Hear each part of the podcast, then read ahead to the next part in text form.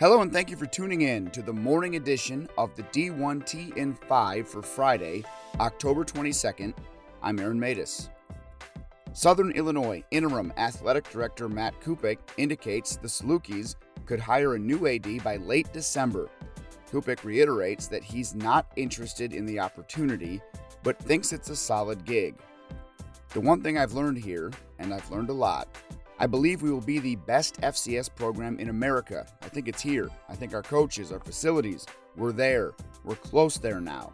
We compete in a very good conference, but I think our ability to generate some revenue is going to be really important. SIU Chancellor Austin Lane points to fundraising, leadership, and budget savvy as key skills for the new leader and notes names of finalists will go public as each will visit the Carbondale campus to meet with important constituent groups. As you likely know, Parker is assisting with the process. With ESPN College Game Day coming to town, UCLA Athletic Director Martin Jarmond is visiting dorms, Greek houses, and dining halls this week to get students to come out for the 6 a.m. Pacific start time. His pitch? This is arguably going to be one of the best moments in your college career. Not everybody gets to experience something like this. The Bruins will provide 1,000 breakfast burritos as well as free tickets to the game as incentives for students to come to the show before boarding buses to the Rose Bowl. Jarmond on his experience with game day during his Boston college days.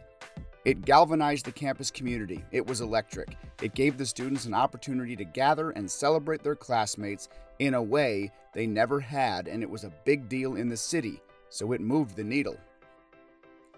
Former Tennessee athletic director Phillip Fulmer is the latest to fire back at former Vols football head coach Jeremy Pruitt, telling ESPN the days I interviewed each candidate for the head football coaching position at the University of Tennessee, including Jeremy Pruitt, I emphasized that you did not have to cheat to win at the University of Tennessee and that cheating would not be tolerated.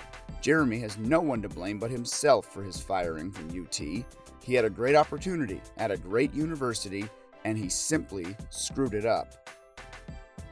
During halftime of last night's football game against Louisiana, Arkansas State Chancellor Kelly Damphousse indicated Sunbelt fans would get, quote, good news next week, end quote, and noted that a number of schools have reached out to the league about joining.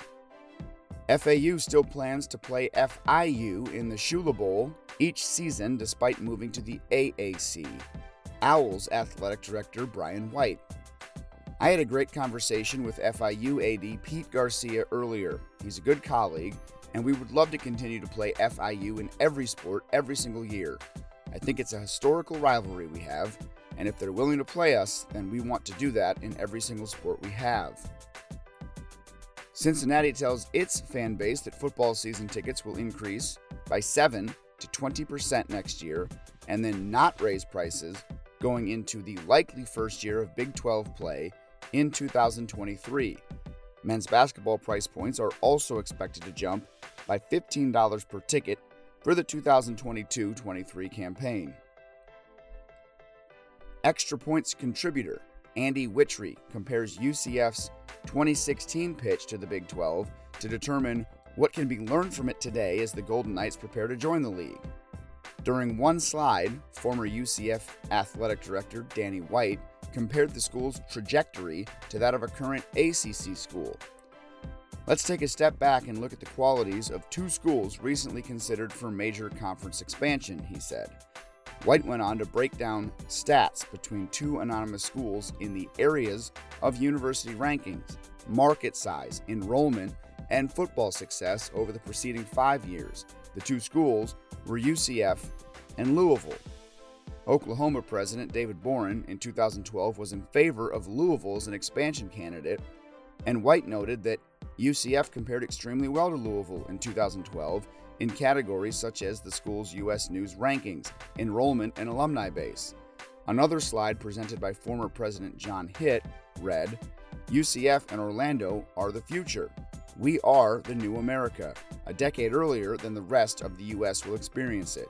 As you heard, Orlando will add more residents in 10 years than Cincinnati, Memphis, Fort Collins, Provo, and Hartford combined. the Big 12 can own the second largest university in the country in the fastest growing major metropolitan region in the United States. In investment terms, UCF is a buy stock. Wittry.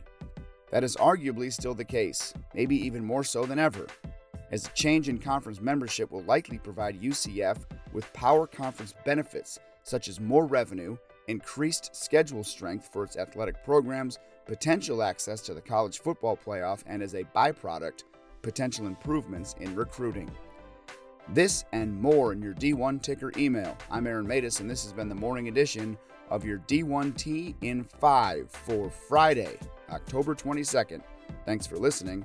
We'll update again this evening.